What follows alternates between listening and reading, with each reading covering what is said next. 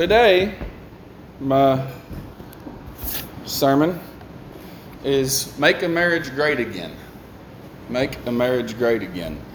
I have been thinking on and studying on marriage for a couple of weeks now, and uh, I asked Katrina a couple of days ago, What is a marriage? Just to see what her answer was, and I have been thinking about that, and I want to answer that question from the Bible. But I want to answer it in such a way to perhaps give y'all part of my conclusion. Set marriage in its proper frame of reference in our minds so that we see, just like every Christian knows, that our walk with the Lord is a, it's a lifelong thing that we're growing in and we're learning in, and we all know that we're supposed to apply ourselves to it and that it's a high calling to be a Christian. It is the highest calling. But I'm going to say, right along with that is marriage, the high calling of marriage. And marriage is a ministry, really. And so, if you've ever wondered, what am I doing for the Lord? What is my ministry? What, you know, how can I have a positive effect on this world? Really, I hope that I can show this, but marriage a good marriage preaches to the world. It says so, so much. And there is no better counsel on marriage than the Bible. And so we're going to take a look at it. I'm probably not going to read all of these verses that I have, but I chose these three passages to, to, to tell a story, to paint a picture. And it's I'm going to read from Genesis 2. I'm going to read from Matthew 19. And if I don't change my mind, I'm going to read from Ephesians 5. And I'll just tell you up front so that y'all catch it as we come across it. The reason I'm reading these three passages is because this is not the only three. It's actually quoted five times. But these three passages, well, first, Genesis establishes it. Therefore, shall a man leave father and mother and cleave to his wife, and they two shall be one flesh. So, Genesis, the, God speaking to Adam lays this foundation. And then Jesus quotes that, and then Paul quotes that, and Peter even harkens back to it, but indirectly. And so it's that, that verse that I want us to think about. Therefore, shall a man leave his father and mother and cleave to his wife, and they two shall be one flesh. But let me read you some verses. I'm going to start with Genesis chapter 2, verse 18, and then I'm going to jump right to verse 21, just for context sake. And the Lord God said, It is not good that the man should be alone. I will make him an help, meet for him. Jump a couple verses. And the Lord God caused a deep sleep to fall upon Adam, and he slept. And he took one of his ribs and closed up the flesh instead thereof. And the rib which the Lord God had taken from man made he a woman, and brought her unto the man, and said, And Adam said, sorry, and Adam said, This is now bone of my bones and flesh of my flesh. She shall be called woman, because she was taken out of man. Now, this is actually God speaking in this next sentence, and I can clarify that for you in a minute because Jesus said that it was. Therefore, shall a man leave his father and his mother, and shall cleave unto his wife, and they two shall be one flesh. I want to read you a couple other passages here that I reference, but before I do, I want to make a point that this word cleave, this word cleave, is an important word in marriage, and it's a very powerful word it probably means something stronger in their minds than perhaps what it does mean in our minds, but it really means bonded, like adhered or glued together. Inseparable is the point. And now let me say this too. everybody here has a past. Everybody here has a present, everybody here has a future. But everything that I'm talking about today is about from here future. That's it. I'm not dealing with anything that has happened in anybody's past. And if we had the whole congregation here, I would want to elaborate on that even more. I thank God today that I believe that I'm among people who have a great marriage and a happy marriage. And I'm thankful for that. And so, really, it's like, why am I even preaching this today? I don't know, but it is what the Lord laid on my heart. But this, this word cleave, we want to think about it that way that God chose that word. And it's a, it's a bond, it's an adhering, it's a, well, it's it's two become one, literally. Literally. And we're going to get into that. But Jesus quotes this passage in a response to a question of the Pharisees. But he says, Have you not read that he which made them at the beginning made them male and female, and said, For this cause shall a man leave father and mother, and shall cleave to his wife, and they twain shall be one flesh. Wherefore they are no more two, but one flesh. What therefore God hath joined together, let no man put asunder, which means separate. Let no man pull apart. What is cleaved or bonded by God, let no man put apart. Now, let me read this also out of Ephesians. It's a little bit longer of a passage, but it has so much to say in there that I want to read it. Wives, submit yourselves unto your own husbands as unto the Lord. For the husband is the head of the wife, even as Christ is the head of the church, and he is the Savior of the body. Therefore, as the church is subject unto Christ, so let the wives be to their own husbands in everything. Husbands, Love your wives, even as Christ also loved the church and gave himself for it, that he might sanctify and cleanse it with the washing of water by the word, it's the word of God, that he might present it to himself a glorious church, not having spot or wrinkle or any such thing, but that it should be holy and without blemish. So ought men, in other words, as Christ loved the church, and he gives examples of how to what extent Christ loved the church. He gives some application. So ought you, so to speak, to love your wife as your own body. He that loveth his wife loveth himself. Man, that's huge. For no man ever yet hated his own flesh, but nourisheth it and cherisheth it, even as the Lord the church. For we are members of his body, of his flesh, and of his bones. For this cause, he quotes it, shall a man leave his father and mother and shall be joined to his wife, and they two shall be one flesh. This is a great mystery, but I speak concerning Christ and the church. Nevertheless, let every one of you in particular so love his wife, even as himself, and the wife see that she reverence her husband. Now, I'm not really necessarily going exegetically over those passages, but I wanted to read them to set a framework for us to look at some things. But what I really want to do first is take some time to really get some of the amazing, amazing things that the Bible says about marriage. I mean, it says some truly profound things, and if we stop and think about it, if you're familiar with the first six days of creation, on day six, well, in the first six days of creation, really, if we kind of examine it through a scientific lens, things are gravitating from a chaos, from a darkness, from a void, to higher and higher levels of complexity, so to speak, higher and higher levels of advanced life, we could say it that way, until we get to the pinnacle of all of that, which is Adam and Eve, the man and the woman.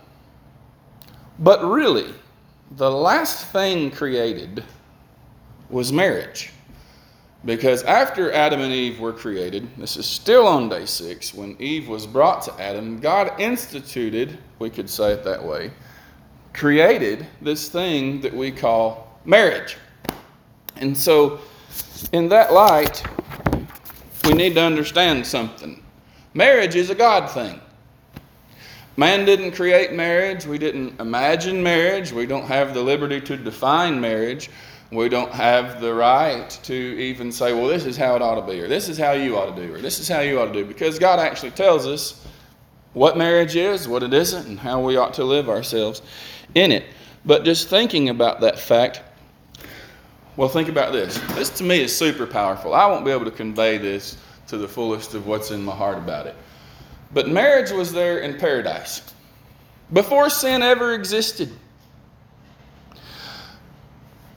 For instance, if, let's just say hypothetically, if Adam and Eve never took of the, the fruit of the tree of knowledge of good and evil, where would they be now? Still in paradise, still in a perfect world, an unfallen world, a sinless world, and still married. It's amazing to me to actually think about the, the fact that before sin ever existed, marriage existed. And that tells me something about marriage. You see, before sin ever existed, everything before that was pure and holy and undefiled and would last forever. Everything before sin is as pure as it can be. Really, in fact, it wasn't until God made marriage that he said, it said, and he looked upon all that he had made and said, Behold, it is very good. How do I know that it wasn't until he made marriage that he said that? Because when he looked at Adam alone, he said, It is not good. It is not good that man should be alone. And so he makes Eve and creates this institution called marriage. And then he says, Behold, it says, God looked at everything he had made and said, Behold, it is all very good. And so marriage, if we stop and if we really stop and think about this, it's like I was telling Katrina, it was a marriage made in heaven. Quite literally, it was a marriage made in heaven. It was a marriage before sin ever existed. And so in that sense, you got to understand this marriage is not a solution to sin or a fall. In a way, marriage is the one piece of paradise that God let us keep. Marriage is the one piece of the Garden of Eden that we still have. It's the one thing that existed there. Because what did we lose? We lost our longevity, we lost our immortality, we lost our health, so to speak. We lost a lot of things. We lost the free food that was growing abundant in the garden which God had planted and man and woman was punished and the earth itself was cursed but marriage was maintained and to me that's super powerful i just i'm saying i want us to think about it that way that's that's what i'm saying it's not necessarily a profound teaching or necessarily any instruction to give you from that but if we begin to think about marriage in its full light it's a beautiful thing now if what I have said is, is true that marriage was really the pinnacle of creation there, the marriage, the bond between a man and a woman. My marriage is greater than myself. Marriage is greater than self. She could say the same thing. Her marriage is greater than herself. Greater in what way? Greater in importance. It's greater in its calling. And it's greater in its ministry. I'm actually going to touch on this later, or maybe I'll skip it since I feel like covering it now. But let me say this I have seen, I have seen it happen. And I have even done it to an extent and had to learn from it. But whatever you may think your ministry is, or whatever God may have called you to do, it will never exceed your marriage. It never will. That people can debate that all the day long, but I've seen the fruit of it. I've seen the truth of it here. And what I mean by that is this your ministry will never grow beyond the strength of your marriage. It never will. And if you if people have this thing in mind, and I know where they get it from, and we could go look at that passage, and I could show you why that's not really the right way to think about it. But they have this thing in mind that no, God has laid this on my heart to do this, and I don't care if she likes it or not. I don't care if it's going to damage our marriage. Oh well, so, so she's going to leave me over this. Well, I'm going to do it anyway. Let me let me tell you the truth. If you go that route, your your ministry will fail it will fail. Because the truth is, she is you. She is you. Y'all are one flesh. And you cannot go that route. Now, I don't mean, of course, there probably needs to be some discussion between the man and the woman. Some, some, you know, talking back and forth and saying, you know, what is it? How can I go about this? I really believe the Lord has laid this on my heart. But I do know that is the case for sure. Whatever you think that your ministry is or whatever it truly is, it's never going to be at the cost of your marriage. You should never forsake the value of your marriage for your ministry because one, the, the one has to be built on the platform of the marriage. The marriage was your first calling.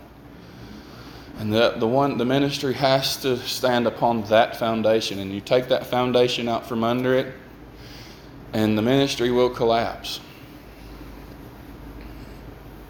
Hear me out on this one because this is a little bit deep, but it's worth thinking about. Marriage was made for, no, sorry, marriage was not made for man, but man was made for marriage. I get that from, you know, where the Pharisees was, well, they was, you know, very zealous about the Sabbath. And they was saying, oh, you're breaking these laws and all this kind of stuff. And Jesus says, man was not made for the Sabbath but the Sabbath was made for man. In other words, the Sabbath was made for the sake of man. And in that sense, we could say that about marriage. But I really think that what he points to here is that man was actually made for marriage. Think about it this way He says, Have you not read that he which made them at the beginning made them male and female? And said, For this cause. For this, for what cause? Because I have made them male and female. In a way, you could say it like this God made them male and female for the sake of marriage. In other words, there's a lot of things that exist on planet Earth that can perpetuate themselves and reproduce, so to speak, without male and female. And also, it's obvious that all of the other living things of creation do not have a longing in their heart to have that spouse, that loved one. You see, when God made Adam, Eve was in him. Literally. She wasn't fully constituted, but she was there. Eve was in Adam when Adam was made. And God did that intentionally. And what we read following there was really just God teaching Adam what he did and why he did it. But my point is, they were made male and female because the ultimate design was marriage. That somehow there's this mystical, amazing quality and property to marriage that God is going to take Adam and divide him out. And now we have two people.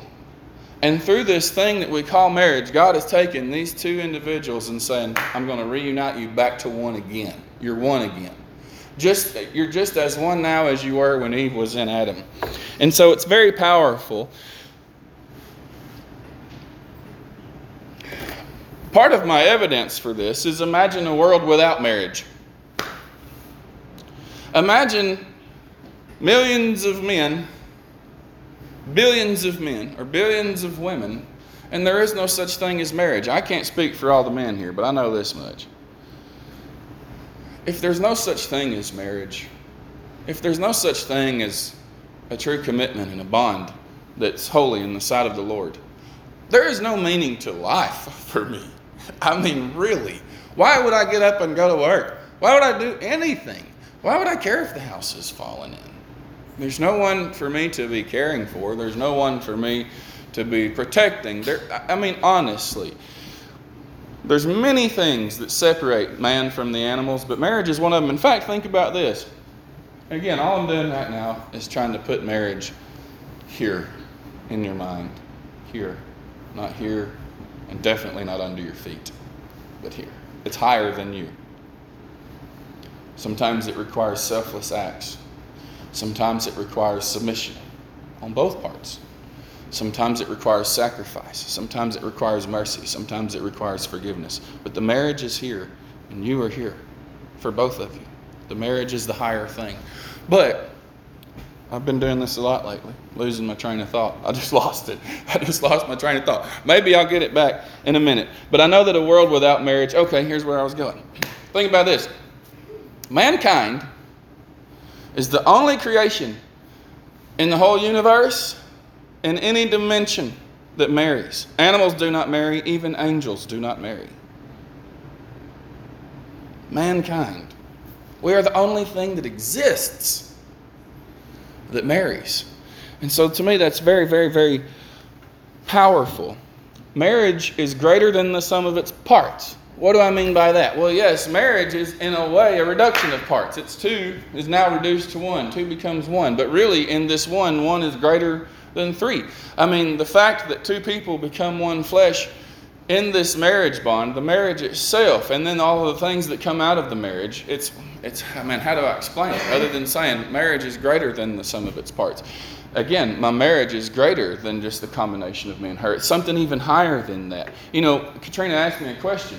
If marriage is uniquely a Bible thing, then why do cultures all over the world practice it? My first response was we could never really overestimate and overappreciate the work of missionaries over the last thousands of years. It's easy for us to not really know everywhere that people have gone, but I know that the impact and influence of mission work and Christianity has affected the entire world. But even if not through missions, cultures seeing this beautiful thing that people that had a good marriage in the past, you know, they adopted that. But also, it's obvious to me that it's in the heart of man. And what I had told her is, at the very least, marriage is going to be something that man learns because of his own nature, even if he learns it through the perspective of hurt. So maybe him and his wife or uh, you know spouse or whatever were together and he left her or she left him and they realized man that hurts. That hurts. I don't i don't like that. And in their heart they would say you know i want someone who loves me for who i am and who will stay with me i want a life partner it's in the heart of man is my point it's in the heart of man in another sense that marriage is greater than the sum of its parts is people, two people that are happily married can accomplish more than two people that are not married at all. The marriage itself does something in the man and in the woman. It strengthens them. It empowers them to where that they too can outdo any other two that's not married. especially when it comes to for the sake of the Lord. And so my message will hopefully be brief this morning. But this is my ultimate point. Your marriage has a message, and every message has a ministry. So, in your marriage, there's a message to the world, and there's a ministry, and it's in this light that I want to think about it. I don't know if I'll be able to really get this across, but I really believe that our country needs a revival among Christian people in their own marriages. Now, here's why I say that. I am 125 billion trillion percent against what I now call the alphabet soup group, the LGBTQP, RST, UVWXYZs. Okay, I'm 100,000 percent against that. But here's why I believe that exists today. Because Christian men and women began to forsake, at some level, the holiness and sanctity and high calling of marriage. And from our way of treating our spouse, our marriage, the culture has followed, the culture has learned. And so here's what I'm getting at we can go, and I support it, do some street ministry, get the word out. I've you know, me and Alan has been doing that stuff for two weeks now. Tell the LGBTQ community what the Bible says. But I really believe that you'll have an even greater effect than just saying, you shouldn't do this, you shouldn't do that, you shouldn't do this. And be able to say, this is what you should do. This is what marriage is supposed to be. In other words, I believe I believe with all my heart. I mean, there's this, what is it, this place called Asbury. There's a great revival going there. Seems legit. I'm so thankful if it is. Praise the Lord for it. But I really believe if, if Christianity wants to have a major impact on this world, there's one way to just go about preaching and just tell them, you shouldn't do that, and you shouldn't do this, and this is sin, and this is sin, and this should not, should not be and all that. But I'll tell you where I really believe the root lies. Why did they ever drift this way? Well, because they're not seeing anything in our marriage that they say, I want that. That's what I want. I was thinking about this. To what extent does a weakened value of marriage have among the people of God? Well, it says to the teenager, What am I saving myself for? And so, what we want to do is to set marriage right. I'm not even saying, uh, you know, fake it, drum it up, dramatize it. No, I'm saying do it exactly like the Bible says. And it will be something that your children and that teenagers, even people in the community that observe it, it will be something that they feel like is worth saving themselves for. There should be, I mean, I don't know how to, how to really express it, but there should be this love and this joy and this, it should be obvious to anyone on the planet when they see Alan and Bobby Joe and Mike and Andy and Stephen Katrina and James and Nika they should be able to see immediately you cannot separate those two. They are inseparable. No matter how many attacks we launch on this, no matter how bad we hate this bright light that they're shining, because by the way, that's why your marriage is under attack. It's because Satan hates marriage. Because marriage is a bright and burning light. It really is. It is a light to all of the world in marriage, in this relationship with marriage. And when done rightly, it even according to Ephesians 5, it carries the gospel message in it. That as Christ is the head of the church, and the husband is the head of the wife, and the Savior of the body, and as the church submits to Christ, so the wife submits to the husband, and all of this thing, the marriage actually carries the gospel message in it without even actually having to say anything. In a lot of ways, the marriage is like the gospel illustrated when done biblically. But if we could have that, and I'm just wanting to encourage you, that's all. It, it just, I mean, really, I just when you get time today, think about it. Is there anything that my marriage lacks that I could fix? It may be minor things, like hanging the towel on the hook in the bathroom, okay? It could be minor things, it could be major things. But I spend a lot of time encouraging people to get in their closet and ask themselves before the Lord, Lord, what can I do for you? Or what can I do to be right with you? Or how can I repent of this? Or how can I overcome that? I want to encourage you for something I really hope you can get is super duper duper powerful. Y'all may have a perfect marriage, and if that's the case, God bless you, and I'm thankful. But if there is anything that you can do, do it. If you went to your spouse and said, Is there anything that I could change to help convey to you that I love you more? Or that I, you know, I want to do this or I want to do that. If they say, Yeah, you could do this, well, then do it. Make the changes. I mean, marriage is a blessing, man. Marriage is a gift of God. He didn't have to give us that. He didn't have to. But it is a blessing and it is a gift and it's something that's made fun of today when a man is truly devoted and committed and adhered and bonded to his wife, he won't talk about other women. He won't make jokes about other women. And no one will come to him and say something about another woman on a job or whatever because they know. They, look, people might think that this is, oh, you're just taking it too far, man. I don't think so. You be the judge. But if you were in a circumstance where somebody was like, hey, look at that. No. I don't care nothing about that, man. I don't even want to plant this idea in your mind that I'm willing to look. I mean, I know that it sounds crazy, but even Job said he made a covenant with his eyes. I think husbands should do that. How powerful of a message would that be to say, My eyes are her eyes. They belong to her. And I don't care what the world tries to put out there for the clickbait or the billboard bait or the jokester at the job.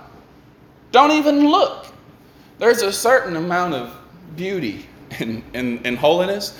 And I've even thought about preaching on this thing called the beauty and the beauties of holiness. But I encourage you, go to that level. I mean, you may laugh at me now, man to man, you may laugh at me so be it. But I encourage you, and I want to put this into practice. I did this for years, but I got slack on it. And I want to re sort of dedicate myself to these things of not being comfortable with the things that the world puts out there. Again, I don't like using myself as an example. I'll tell you before I use myself as an example, I'm a failure. Let me tell you that. I'm a failure. So I'm not boasting.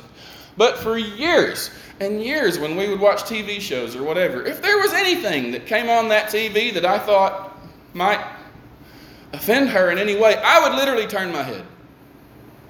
Where she knew, I don't care nothing about that. And people today probably think that's foolish. It's unnecessary. Oh, she don't really care. Let me tell you something. Look but don't touch is a lie. It does eat on the marriage like a cankerworm. And most of the time, if the woman says, Oh, yeah, I'm okay, she's just trying to be comfortable in her own skin. In reality, if she could say her heart, she would be like, Yeah, I wish he wouldn't look. I want to be that one for him and the only one. And listen, there's nothing wrong with that. That's how it ought to be. The wife ought to want that and ought to feel like she is that. So look, but don't touch. That's a lie. I won't say that it does an equal amount of damage, but it does damage. And there's other things that in the past, you know, Katrina and I was talking about this the other day. Y'all probably heard of it. I won't go into detail, but the adults maybe know what I'm talking about. 10, 15 years ago, there was this kind of meme or joke thing going around called the hall pass. The hall pass, like, oh, this, you know, if they had this favorite actor or actress, you know, that's their one excuse. If they could ever go on a date with that person, I'd just have to let them, you know, because it's it's their hall. Let me say, listen, young people. Maybe I'm talking to young people that'll end up being married one day. And when you get married, you'll understand this. Don't ever do that stuff. Don't ever, don't ever, my sons, don't ever do anything that makes your wife feel like she's not 100% of everything that you want in life. And the more that you put that into practice, the more you'll see that she is. She is. She is everything that you want in life.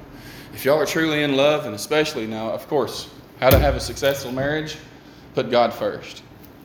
Put God first. No doubt about that. Marry a believer. Don't marry an unbeliever. Marrying a believer, that already sets you on a path to success. But go out of your way, boys. Go out of your way to really show her and live in such a way that she is your one true love. So, I mean, I didn't even plan on getting all these things. I really didn't. I was like totally, I just got off track with my notes. But, uh, uh, you know, let me bring it back around to this. Marriage is that important. It is that big of a deal. And I also know that the, and that, that's really just more about the men. But women can do that too. I encourage you, women, don't ever make your man feel like he's not your man in any way. Don't ever make him feel like he's less of what you wish he would be. Of course, there can be discussions, like, I wish you would do this or I wish you would do that. But don't ever make him feel like he's not your soulmate, your man. And in a sense, Adam and Eve were soulmates. They were. The Bible says she was taken out of him, and they are one flesh. And so, in that, in that way, they are soulmates. And we want to live our life. We want to shine that light of marriage. Marriage is a beautiful light, but it can't be shined through words, it has to be shined through life. For, for men, for a group of men at work to see another man and where they know, they're like, no, man, he loves his wife. I mean, really, he's in love with his wife. They've been married 15 years, 20 years, 10 years but he loves her. It will work in their heart. It shouldn't be an embarrassing thing if you're around the whole group of guys and your wife is there to go and open the door. Should, I mean, we should be proud to do that kind of stuff. Open the door for her. If it's raining, get the umbrella out. You know, I mean, we should be proud to. We should want to do that kind of thing. And who cares what everybody else thinks? This is the way God wanted it to be, and so this is the way we want to do it. So, your marriage is your primary mission. If you're in, uh, let me say this without marriage, man is incomplete, but with an incomplete marriage, man is still incomplete. And how, how can I have a complete marriage? Well, how can I find this, this unity that we want, or perhaps that we once had that we lost? Well, the first thing I want to tell you is what I've already said do it God's way. I don't care what the marriage counselor says or the marriage counseling books say, because so many of them go with this secular wisdom. And they tell you you should make this list, and you should do this, and you should do this, and you should do this. The Bible gets at the root of it because God knows the truth of the heart of man. And on that note, let me tell you something. Every single time it seems that the husband and wife issue is addressed, it says, Husbands, love your wives. But what it means is this be loving to your wife. Of course, every husband would say, Well, I do love my wife. But it says nourish and cherish. And so it really means husbands, be loving toward your wives. Why does it say that? Because affection doesn't come naturally for most men. That's why it has to be commanded. And every time, whether it's Peter or Colossians or Ephesians, it says it every time because this is the deepest issue. This, when we go to the word for marriage counseling, we get the truth. And the truth is, there's a deep issue here that says, Husbands, be loving towards your wives. That's the way that I would word it. Be loving towards your wives. because the wives need that. But also, in five verses, it says, Wives, submit yourselves to your husbands. Well, submission comes no more naturally to a woman than does affection to the man. It has to be in there because it's not. If all women were just naturally submissive to their husband, it wouldn't be there. It's there because deep down, and the, the women themselves have to examine that. I don't want to get into that, but deep down, it's a, it's a struggle. It's a trial. And I want you to think about it in that way. If you feel like your husband isn't affectionate enough, or you feel like you're distant and you want to grow close together, well, I want y'all to grow close together too. But understand, it's just as hard for him to be as affectionate as you want him to be as it is for you to be as submissive as he wants you to be. And so we need to think on those things and gravitate towards one another as we both work on them together. And also understand, oftentimes people who don't even know each other can be united knowing that they have a common enemy. And in your marriage, you do have a common enemy. Satan is real. Okay? This is one of the questions we're planning to ask in some of the street interviews that we're hoping to start next Saturday. We'll see if we can or not. Satan is a real being. The Bible teaches he's just as real as the fact that you and, our, you and I are real, and then he's roaming to and fro, seeking whom he may devour. And when first, it seems to me that Satan attacks churches. That's his primary target is churches. Second is marriages. Third would be individuals. But the marriage itself, if you don't think that your marriage is under attack, let me ask you a question. We often talk about it's obvious that Hollywood has this agenda. What is the agenda? To destroy marriage. Ultimately, that is the agenda. They can portray and paint this whole idea of freedom of expression. Be a free spirit. Do what thou wilt shall be the whole of the law. That's how they might would word it. Just do whatever you want to do. Pleasure is the meaning of life. But let me tell you what's at the heart of that. What's the real agenda? Destroy marriage. If they can destroy marriage, which they're doing, they can destroy the whole culture. Listen, even a culture who doesn't practice Christianity but practices Christian marriage will be a strong culture with a strong economy and a strong army and strong infrastructure. Why? Because it's in the men of that culture to get up and build and work and provide and then come home and love and be loving and raise children and all. I'm saying the, the values that come with marriage. If you want to make America great again, make a marriage great again. I'm telling you, I can't say it enough. I know for a fact that's the case. So, the real agenda, what's really behind this drive, of course, they're dehumanizing people, but they're also destroying marriage. And I believe that we kind of identified it too late. There's a lot of things that I could get into.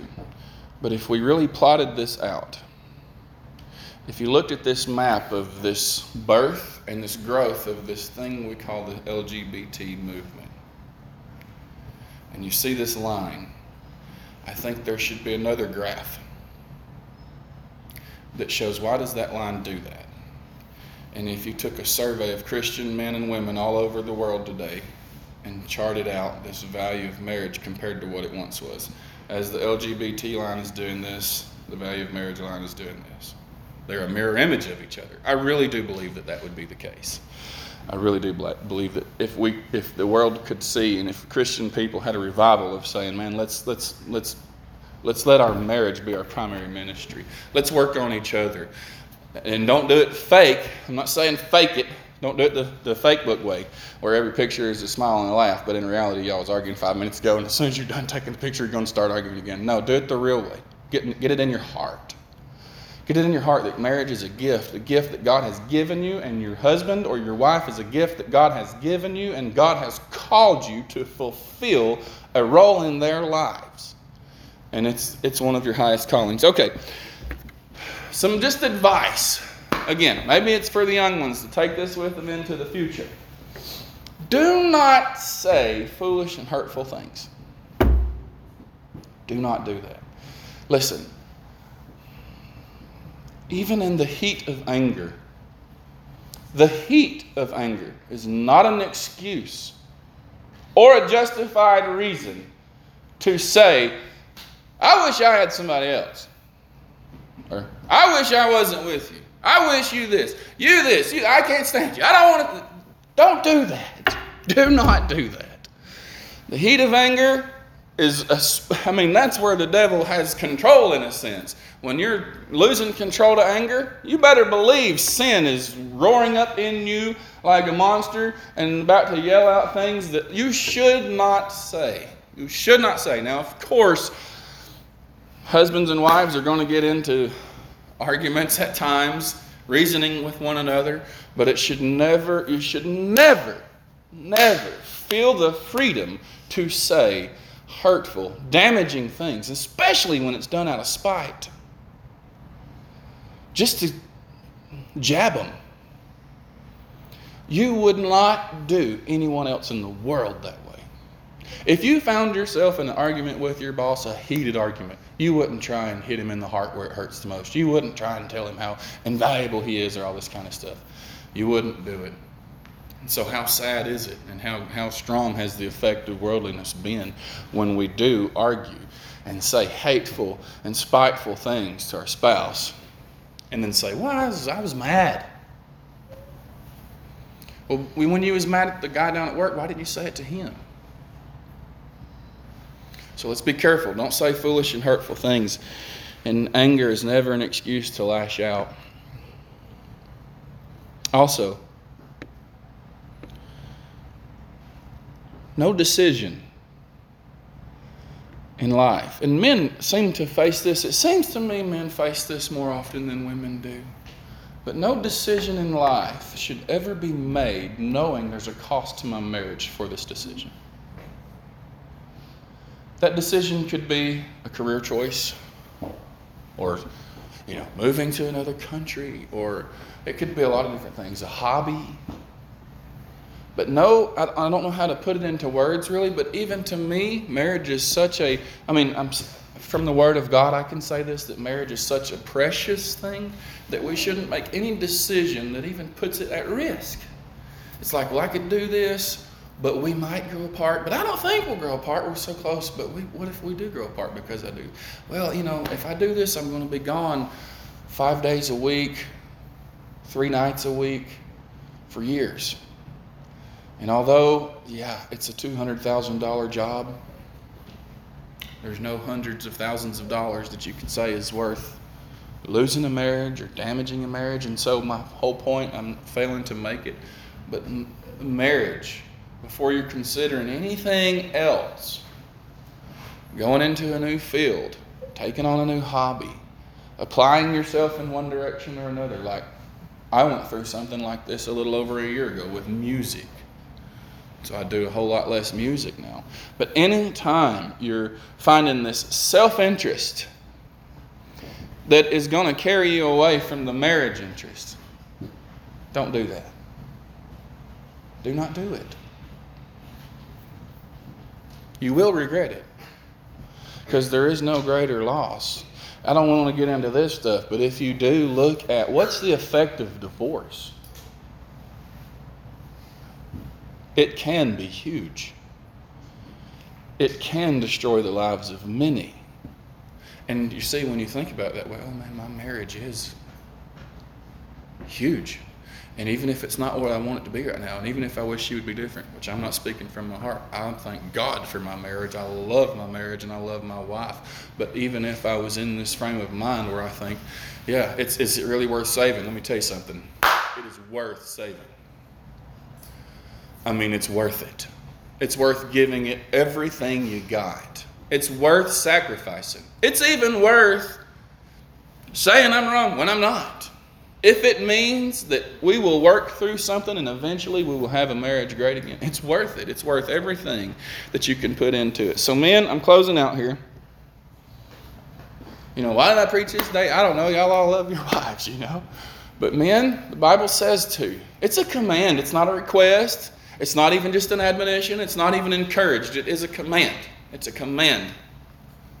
And it's a command because it's something that if it was anything other than a command, we would find a way to be like, you just are too needy, you know, or you're just too this, or you're just too that. But no, it's a command. God expects it of us and requires it of us to be loving, to be actively loving toward your wife.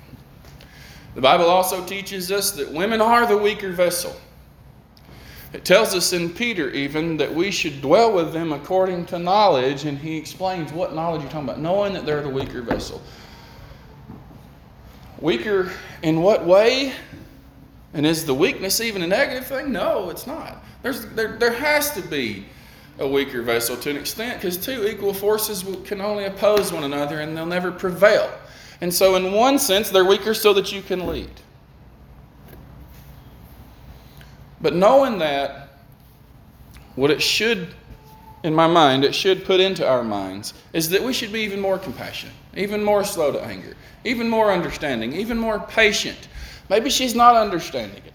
Maybe you're not expressing yourself right. But we need to keep in mind, and the reason I say it is because it's what the Bible says. Understand that your wife is weaker. And women, I'll just close with this and not get in too much trouble, hopefully. But understand that your husband is not the weaker vessel. He's not. And in the same way, not weaker in what ways? I'm not saying it's it's it's more than talking it's talking about more than just strength. We all know generally men are stronger, but that's not what it's talking about. It's not saying wives submit because your husband is stronger. That's not what it means. Your husband is stronger. It could possibly be that he's stronger than you're giving him credit for in many things. He's stronger in understanding. He's stronger in his will. He may even be stronger in his love than what you're giving him credit for. But to the women, I would like to say this to the women of the whole world your, your husband is not the weaker vessel. He's not. And so, knowing that and having that in mind, I think should help with the thing that the Bible tells the women to do a lot to be in subjection to their own husbands. Wives, submit to your husbands. Be in submission to your husbands. I mean, it says it every way that you can think about it. And I'm sure that that's very hard. So I'm not going to sit here and elaborate on it too much. But I do know from experience it changed me. I've said this so many times. I wasn't really fully a man in my own eyes until she said, You're a man. You're the man. Whatever you say, we're going to do. And then it was like, Oh man, I don't even know. Quit submitting because now I'm, I'm responsible for everything. And then you know what? That's how it ought to be. And in God's eyes, that is how it is. And so wives know that also. The Bible does teach that men will face a different judgment than women because God holds the man accountable to the level of, I'm not going to get into it, but you can read it. I think it's in Exodus. Yeah, it is in Exodus chapter 24. That it says, even if the, if the man's wife makes a vow to do this and he holds his silence, he's responsible to see to it that she keeps this vow. It says he's responsible. But if he says, no, no, no, no we're, we're not going that route, then she is free from her vow and he's not accountable. So, I mean, husbands are accountable for decisions that their wives will not be accountable for. So, knowing that, I hope that, that would help it make it, help make it a little bit easier to say, hey, that's what you think, let's do it because you're the one that's going to face judgment over this, not me. But the woman will face judgment over it if she doesn't do it that way. Now, of course, that can be abused. Y'all know I'm not talking about that. I'm talking about doing it the Bible way. And I do want to say one more thing, and I'm done. Stink bugs everywhere.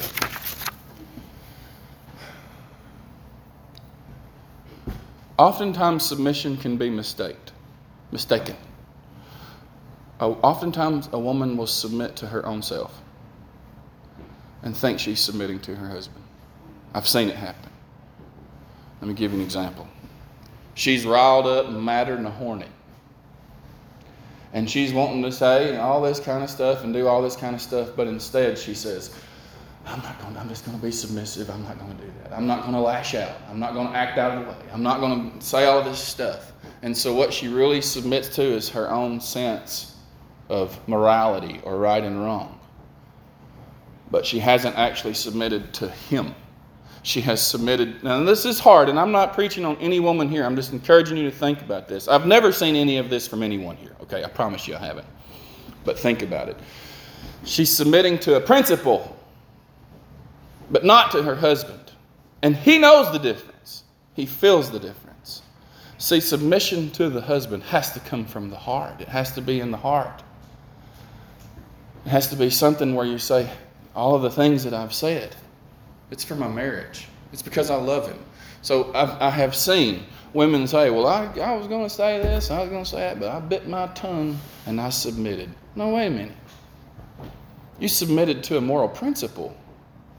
But would your husband say, Yeah, she was submissive on that? She was like, I support you. I'm with you. I'm yours. I'm your ride or die. That's something totally different. So I encourage you to think about it that way.